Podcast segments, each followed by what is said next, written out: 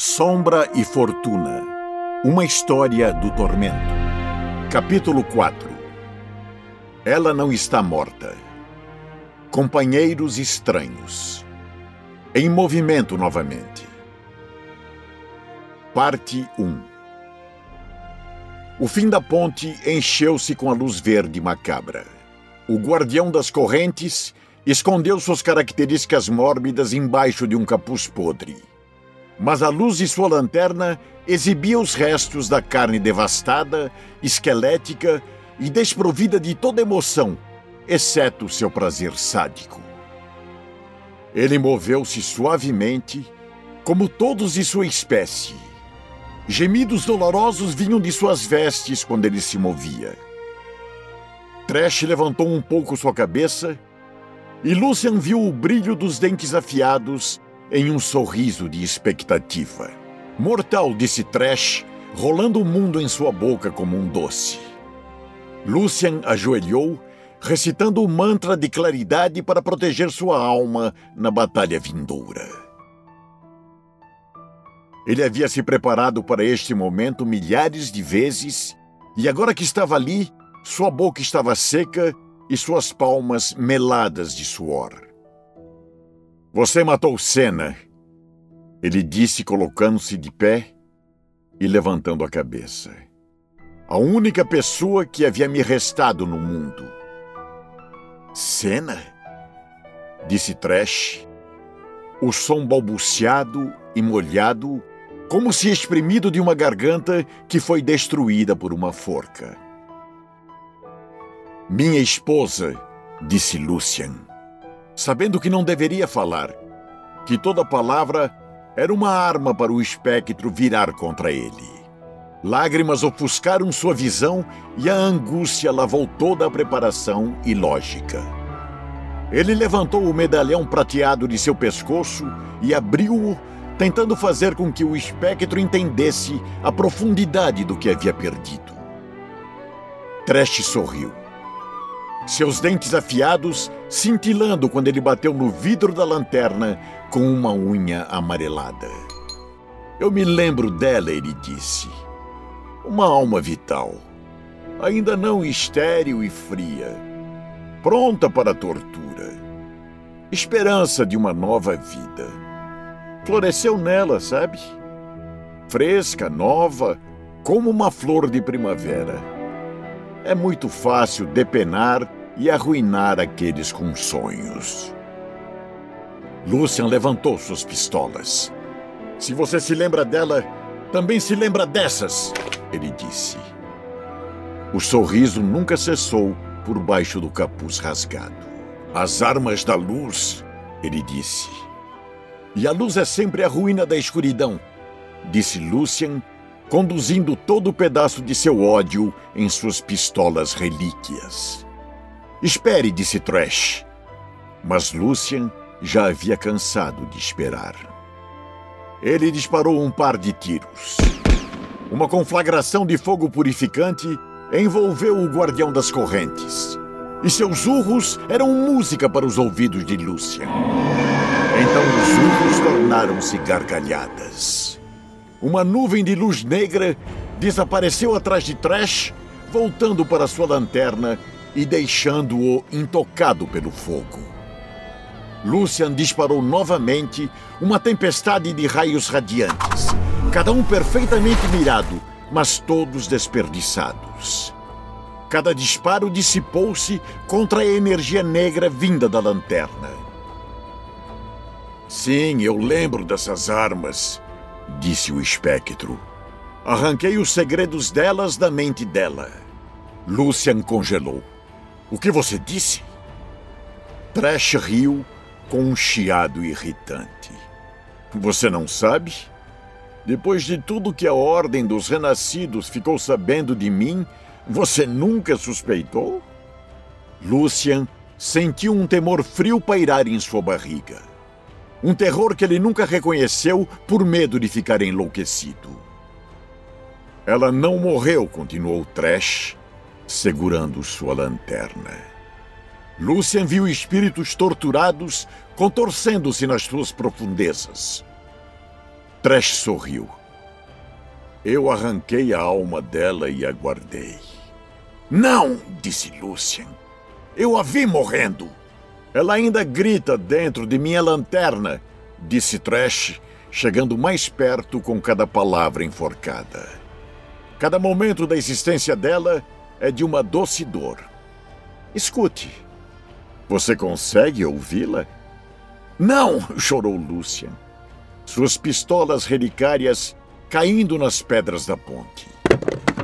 Thresh circulou, corrente saindo de seu cinto de couro e envolvendo o corpo de Lucian. Seus ganchos cortaram o casaco, vendo a pele macia e fresca sob ele. Esperança foi a fraqueza dela.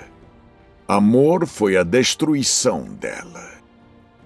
Lucian olhou para as características devastadas de Thresh. Seus olhos eram vazios, buracos negros de nada. Seja lá o que Thresh tinha sido em vida, nada havia restado. Sem compaixão, sem piedade e sem humanidade. Tudo é morte e sofrimento, mortal, disse o guardião das correntes, alcançando o pescoço de Lucian. Não importa para onde corra, seu único legado é a morte. Mas antes disso, estou eu.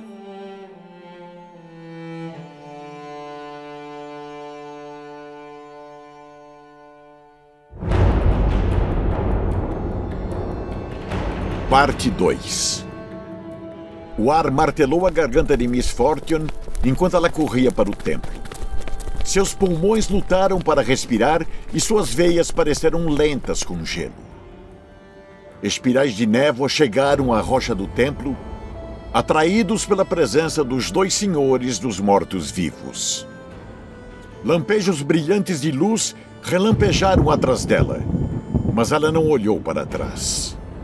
Ela ouviu o trovão de cascos na pedra, vendo fagulhas acima deles na escuridão. Ela imaginou o sopro dos cavalos fantasmas em seu pescoço. O espaço entre suas escápulas queimou, onde ela esperava ser apunhalada por uma lança espectral. Espere, como eles podem fazer faíscas se são fantasmas? O absurdo do pensamento fez com que ela risse. E ela ainda estava rindo quando fechou as portas de madeira do templo. Rafen e seu bando já estavam lá, martelando punhos e palmas contra a porta. Em nome da mulher barbada, deixe-nos entrar! Ele gritou. Ele olhou quando Miss Fortune juntou-se a ele. As portas estão trancadas, ele disse. Percebi. Ela arfou, arrancando o pingente que Illaoi deu a ela. Ela colocou sua palma na porta com o coral pressionado fortemente contra a madeira. Illaoi, ela gritou. Estou pronta para pisar no pescoço daquela maldita enguia. Agora abra a porcaria da porta. Enguia? Perguntou Rafen. Que enguia? Do que você está falando? Não importa, ela gritou, batendo sua palma sangrenta contra a porta. Acho que era uma metáfora. A porta abriu-se, como se nada estivesse barrando-a o tempo todo. Miss Fortune deu um passo para trás e permitiu que seus combatentes entrassem primeiro. Então, finalmente, virou-se. Hecarim levantou-se nas patas traseiras e girou sua glaiva em chamas na direção do crânio da moça. Uma mão a puxou pelo colarinho e empurrou-a para trás. A ponta da arma cortou 1 milímetro de seu pescoço. Ela caiu para trás, sentada no chão. Illaoi ficou na entrada, segurando seu ídolo de pedra perante ela como um escudo. Névoa branca subiu-o como luz. Os mortos não são bem-vindos aqui, ela disse. Rafen e os outros fecharam a porta e largaram um pesado mastro de carvalho encaixado nas âncoras enferrujadas de cada lado. Um grande impacto bateu na porta. Madeira dividiu-se e lascas voaram. Illaoi virou e passou por Miss Fortune, ainda jogada no chão de mosaico de conchas e fragmentos de argila. Você demorou, garota. ela disse enquanto Miss Fortune colocava-se de pé. O templo estava cheio com pelo menos 200 pessoas, talvez mais. Ela viu uma grande gama de cidadãos das águas de Sentina. Sua população nativa, piratas, mercadores e canalhas do mar, juntos com viajantes azarados ou ignorantes o suficiente para aproximarem-se numa época tão próxima ao tormento. Essa porta vai aguentar? Ela perguntou. Ela vai ou não vai, disse Illaoi, indo na direção de uma estátua de muitos tentáculos no centro do templo.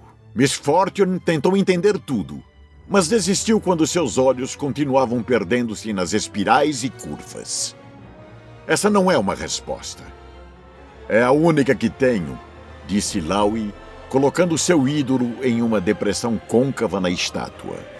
Ela começou a mover-se em um círculo ao redor da estátua, batucando um padrão ritmado em suas coxas e peito com seus punhos. As pessoas do templo juntaram-se ao círculo, batucando com as palmas contra a pele nua, batendo com os pés e falando em um idioma que ela não entendia. O que estão fazendo? Dando algum movimento de volta ao mundo, disse Illaoi. Mas precisaremos de tempo. Você o terá, prometeu Miss Fortune.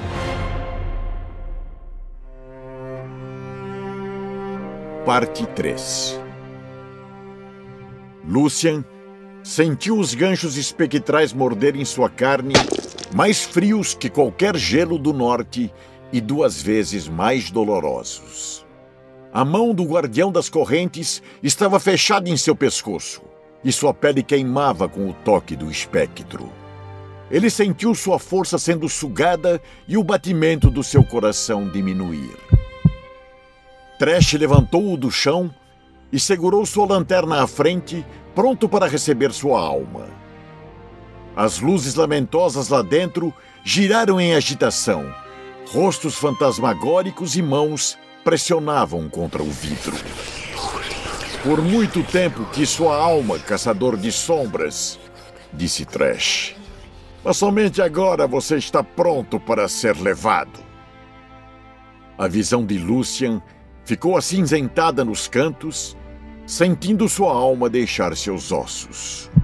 Ele lutou para ficar lá, mas o guardião das correntes vinha colhendo almas por incontáveis vidas e sabia melhor que ninguém este ofício. Resista mais, disse Thresh com um apetite monstruoso. Sua alma queima mais forte quando você luta. Lucian tentou falar, mas nenhuma palavra saiu. Apenas um fiapo de sopro quente que carregava sua alma. Uma foice brilhante flutuou no ar perante Lucian, uma arrebatadora de almas assassina. Sua lâmina tremeu em expectativa. Lucian! Aquela voz... A voz dela, meu amor. O gume mortal da lâmina de Thresh virou, voltado para partir a alma da carne da melhor forma. Lucian recuperou seu fôlego quando viu um rosto aparecer no vidro da lanterna. Um dentre incontáveis milhares, mas um com mais motivo que todos para empurrar-se para o topo. Lábios carnudos, amplos, olhos com formato de amêndoas, implorando para que ele viva. Senna, arfou Lucian. Deixe-me ser seu escudo. Ele sabia o que ela queria dizer. A ligação entre eles estava tão forte quanto fora quando eles caçavam criaturas das sombras lado a lado. Com suas últimas forças, Lucian alcançou e tirou o medalhão de seu pescoço. A corrente brilhou em prateado na luz da lua.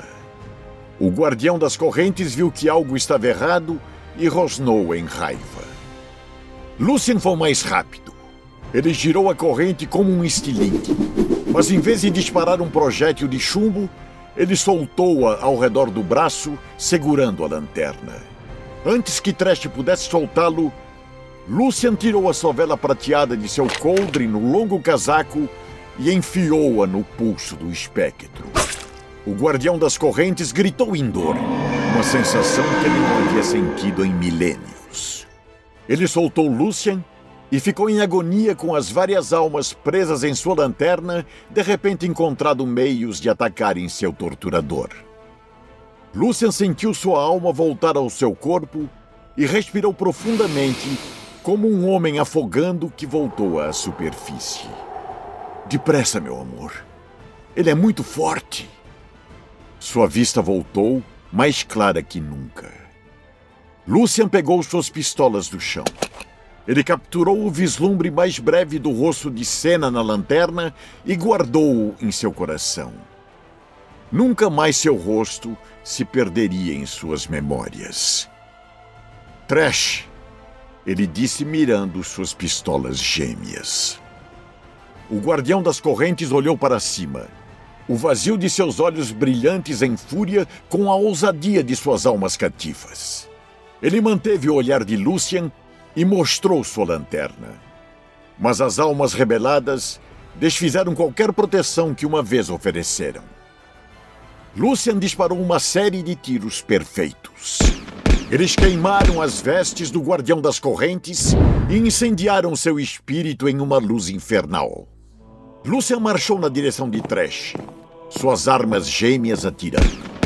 Tremendo em agonia, o guardião das correntes bateu em retirada dos disparos sem fim de Lucian, sua forma espectral agora sem poder para resistir àquelas armas de poder ancestral. A morte está aqui para você, disse Lucian. Aceite-a, seguro ao saber que vou assegurar-me de que é final. Thresh deu um último uivo antes de pular da ponte, caindo como um cometa incandescente na cidade abaixo. Lucian assistiu à sua queda até que a névoa negra o engolisse. Ele ficou de joelhos. Obrigado, meu amor, disse Lucian. Minha luz.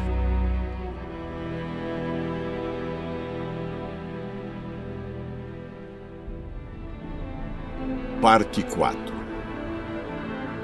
As paredes do templo tremeram com a violência dos ataques.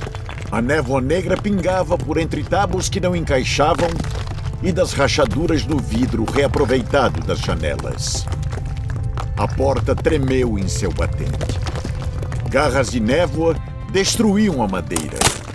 Gritos ecoaram enquanto um vento uivante batia contra as tábuas do teto. Aqui!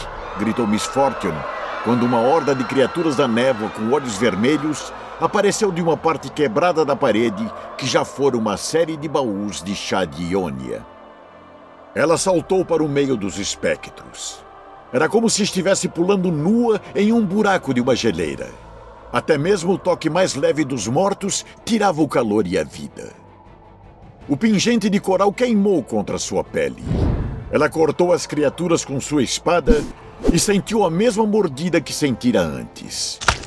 Suas balas podem ser inúteis contra os mortos, mas esta lâmina demaciana vai machucá-los. Eles afastaram-se dela, gritando e rosnando. Será que os mortos conhecem o medo? Parece que sim, pois eles fugiram do gume brilhante da espada. Ela não deixou que se fossem, apunhalando e cortando a névoa onde quer que aparecesse. Isso mesmo, corram! Ela gritou. Uma criança gritou e Miss Fortune correu para lá quando a névoa chegava para clamá-la. Ela mergulhou e agarrou o menino em seus braços antes de rolar para a segurança. Garras gélidas apunhalaram-na pelas costas. E Miss Fortune arfou quando o frio anestesiante espalhou-se por seus membros. Ela golpeou para trás e algo morto uivou. Uma mulher escondendo-se atrás de um banco virado esticou-se para o menino e Miss Fortune deixou-o fugir para a segurança.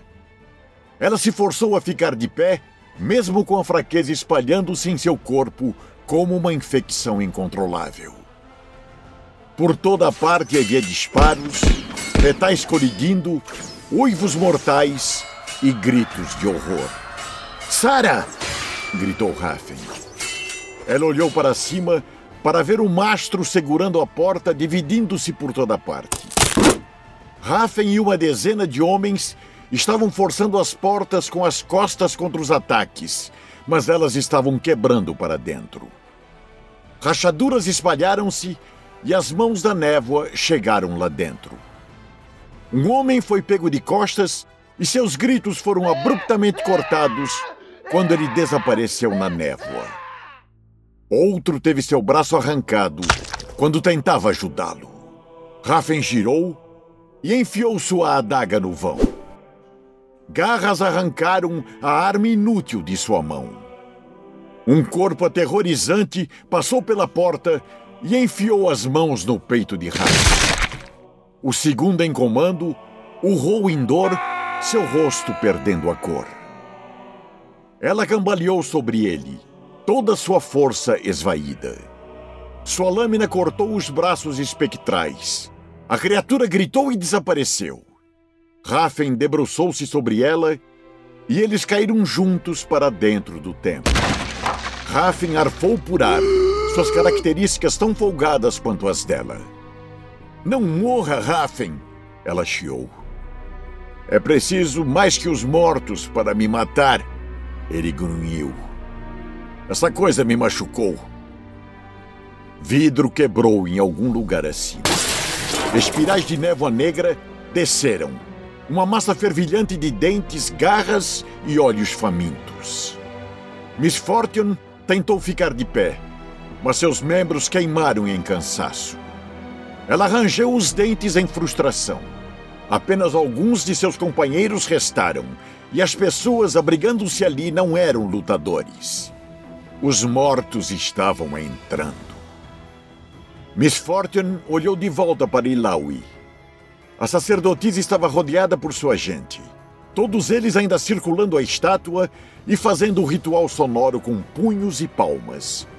Não pareceu conseguir nada. A estátua estranha continuou imóvel e impotente. O que ela esperava?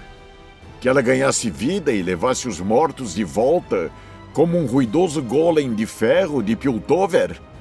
Seja lá o que esteja fazendo, faça mais rápido, gritou Miss Fortune. Uma parte do teto rompeu-se e caiu na tempestade rodeando o templo. Uma coluna espiral de espíritos estava lá dentro e desceu como um tornado. Espectros e coisas que desafiam a compreensão brotaram do vórtice a cair sobre os vivos. Finalmente a porta cedeu e explodiu para dentro. As tábuas estavam secas e apodrecidas com o toque dos mortos.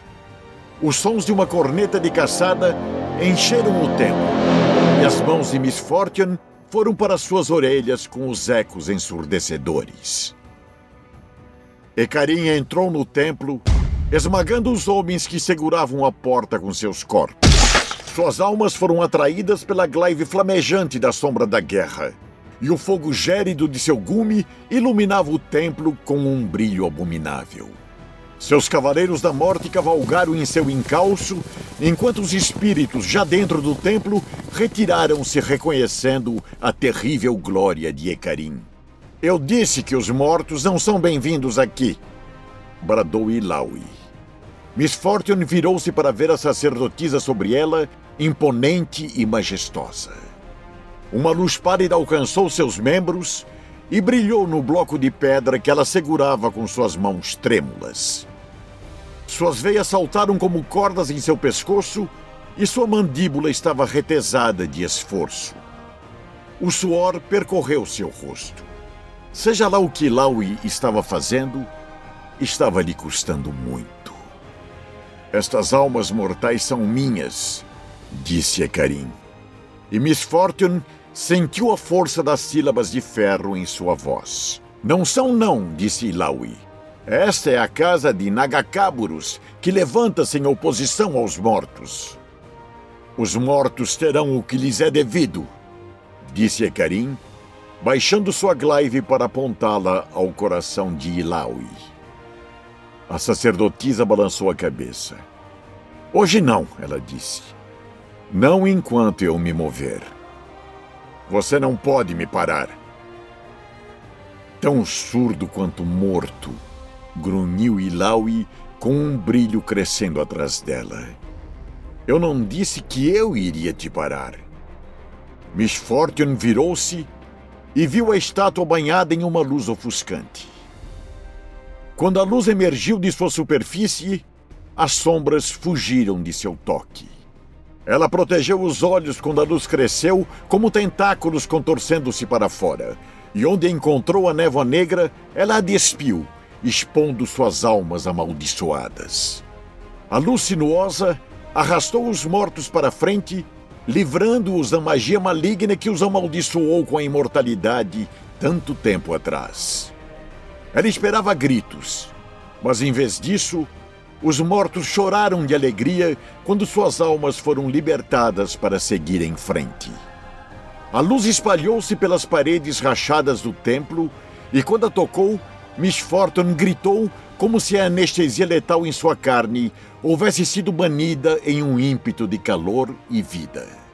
A luz de Nagakabouros aproximou-se de Hecarim, e Miss Fortune viu seu medo enquanto ele pensava em quais transformações ela poderia ter sobre ele. O que poderia ser tão terrível que continuar amaldiçoado seja melhor? Você pode ser livre, Hecarim, disse Illaoi. Sua voz forçou-se aos limites do que ela havia liberado. Você pode seguir em frente. Viver na luz como o homem que você sempre sonhou ser antes. Antes que a angústia e loucura dele refizessem você. Hecarim urrou e brandiu sua lança contra o pescoço de Illaoi. A lâmina de Miss Fortune interceptou-o em uma colisão de faíscas e fogo. Ela balançou a cabeça. Saia da minha cidade! Ela disse. A lâmina de Hecarim buscou outra investida. Mas antes que ele pudesse golpear, a luz finalmente adentrou seu véu de escuridão. Ele berrou de dor e afastou-se de seu toque ardente. O contorno do cavaleiro negro vacilou, como duas imagens oscilando à luz de velas no mesmo tecido. Miss Fortune vislumbrou brevemente o alto cavaleiro com a armadura em prata e dourado. Um homem jovem, bonito e orgulhoso, com olhos negros e um futuro glorioso à sua frente. O que aconteceu com ele? Hecarim rugiu e galopou do templo. Seus cavaleiros da morte e a escuridão foram com ele, um grito de espíritos atormentados seguindo seu despertar.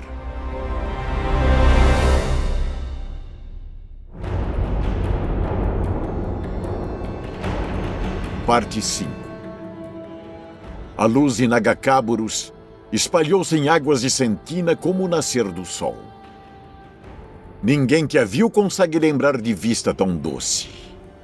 Os primeiros raios de luz do sol depois de uma tempestade. O primeiro calor após um inverno severo. A névoa negra retirou-se antes disso, sendo soprada em um vórtice de espíritos em pânico.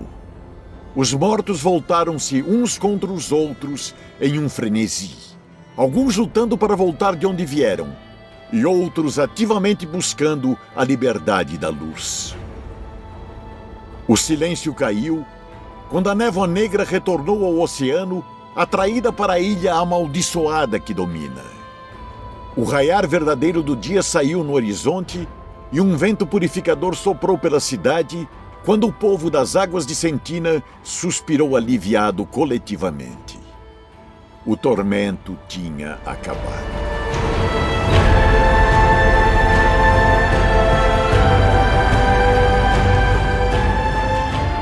Parte 6. O silêncio encheu o templo.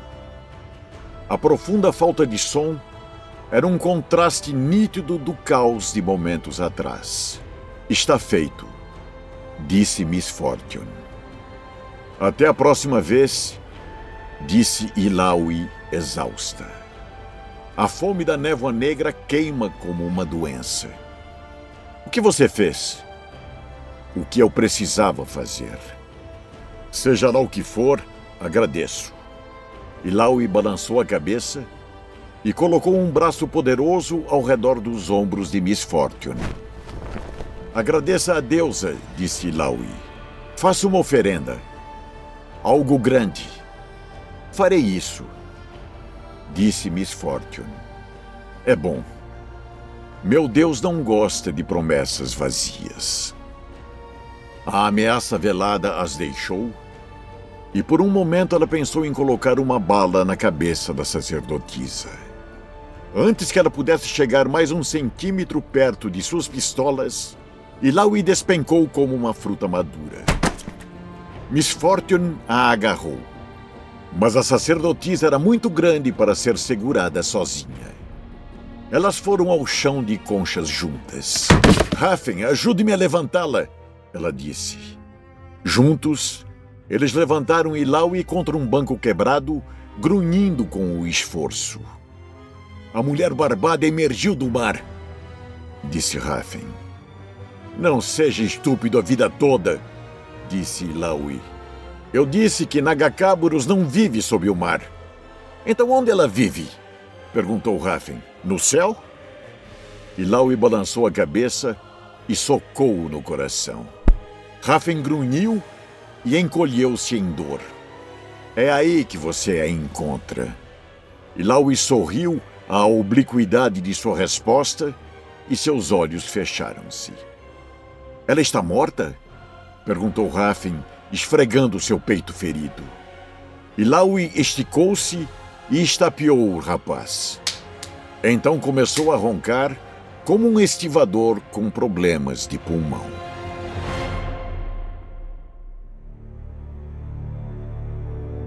Parte 7. Lucian sentou na beira da ponte e viu a cidade emergir da névoa negra. Ele odiou águas de Sentina à primeira vista, mas existia beleza nela quando a luz do sol banhava os vários telhados de argila em um brilho âmbar quente. Uma cidade renascida, como todas as vezes que o tormento retrocedeu. Um nome apropriado para este momento terrível, mas um que carregava apenas uma fração da angústia de suas origens. Alguém aqui realmente entendia a tragédia real da Ilha das Sombras? E caso entendesse, eles se importariam? Ele virou-se quando ouviu passos aproximando-se. É bem bonito daqui, disse Miss Fortune. Mas apenas daqui. É um ninho de cobras, afirmou Miss Fortune. Existem pessoas boas e ruins, mas tenho feito de tudo para que haja bem menos gente ruim. Da maneira que eu vi, você começou uma guerra, disse Lucian.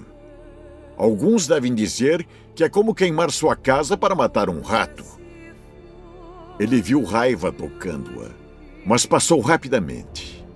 Eu achei que estava deixando as coisas melhores para todos, ela disse, transpondo-o para peito. Mas agora elas estão ficando piores. Preciso fazer algo sobre isso, começando agora.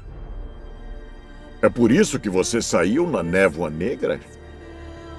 A mulher pensou por um momento. Talvez não no começo, ela disse. Deixei que uma enguia saísse do anzol quando matei Gangplank. E se não a controlasse e tomasse, ela morderia muitas pessoas boas. Uma enguia? O que eu quis dizer é que quando derrotei o Rei Pirata, não tinha ideia do que aconteceria em sua ausência. Eu não me importava, ela disse. Mas vi o que está acontecendo aqui sem alguém no comando. A cidade está acabando consigo mesma. Águas de Sentina precisa de alguém forte no comando. Não tem porquê esse alguém não ser eu. A guerra está apenas começando e a única maneira de terminá-la rapidamente é se eu vencer. O silêncio entre eles aumentou. Minha resposta é não. Não te pedi nada. Você vai pedir, disse Lucian. Você quer que eu fique e ajude-a a vencer sua guerra, mas não posso. Sua luta não é minha luta. Ela poderia ser, disse Miss Fortune. O pagamento é bom e você vai matar muitas pessoas ruins e vai salvar várias almas inocentes. Só existe uma alma que eu preciso salvar, disse Lucian. E não vou salvá-la em águas de Sentina. Miss Fortune concordou com a cabeça e estendeu a mão. Então direi adeus e desejo-lhe uma boa caçada, ela disse levantando. Espero que encontre o que procura. Apenas saiba que você pode se perder para a vingança. Lucian assistiu a ela mancar de volta as ruínas do templo quando os sobreviventes emergiram piscando na luz do dia.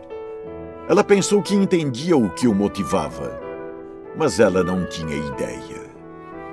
Vingança? Ele já estava bem além disso. Sua amada estava sendo mantida em tortura por um espectro morto-vivo. Uma criatura de dias ancestrais que entendia sofrimento como nenhuma outra. Miss Fortune não entendia nenhuma fração de sua dor. Ele levantou e encarou o mar. O oceano estava calmo agora, uma expansão verde esmeralda. Pessoas já estavam movendo-se nas docas, reparando navios e reconstruindo suas casas. Águas de Sentina nunca parava, mesmo na rebarba do tormento. Ele vasculhou a floresta de mastros, buscando um navio que não estivesse muito danificado. Talvez um capitão desesperado pudesse ser persuadido a levá-lo onde precisava chegar. Estou chegando, minha luz, ele disse, e vou libertá-la. Parte 7. O pescador grunhiu enquanto trabalhava no molinete para levantar o grande homem da água e colocá-lo em seu barco. A corda estava desfiada e ele suava no ar frio enquanto trabalhava. Pelas cerdas do meu queixo barbado. Você é um grande bastardo, estou certo de que é, ele disse, agarrando a armadura do grande homem com um olhar incrédulo e empurrando-o para todos os lugares. Ele mantém um olhar muito atento aos predadores acima e abaixo da superfície. Logo que a névoa negra desapareceu no horizonte, vários barcos foram colocados no mar. As águas estavam repletas de pilhagem. E caso você não agisse rapidamente, você acabaria sem nada. Ele avistou o homem flutuante e já havia lutado contra 6 gralhas que tentaram chegar nele. Malditos sejam bastardos ducais como eles que querem roubar nossa recompensa histórica. O grande homem estava em uma cama do que pareciam restos de um drago-kraken gigante. Seus tentáculos estavam inchados e cheios de gases nocivos, que foi o que manteve o grande cara de armadura flutuando. Ele derrubou o que pescou no cais e estendeu-o junto com o trincanis antes de olhar atentamente o seu corpo. Uma armadura pesada de ferro de anéis e escamas, botas de pele resistentes e, melhor de tudo, um glorioso machado preso em sua armadura. Ah, sim, faça uns krakens para você, meu lindo, ele disse dançando alegremente em seu barco. Alguns krakens mesmo. O grande homem tossiu água negra do mar. Ainda estou vivo? Ele perguntou. O pescador parou sua canção feliz e escorregou a mão na direção da faca longa em seu cinto. Ele a usava para abrir barriga de peixes. Não havia por que não usá-la para cortar uma garganta. Não seria a primeira vez que um saqueador ajudou alguém a encontrar a mulher barbada para clamar um prêmio. O grande homem abriu os olhos. Toque nessa faca de novo e vou cortá-lo em mais pedaços do que aquele maldito Dragokraken. Fim.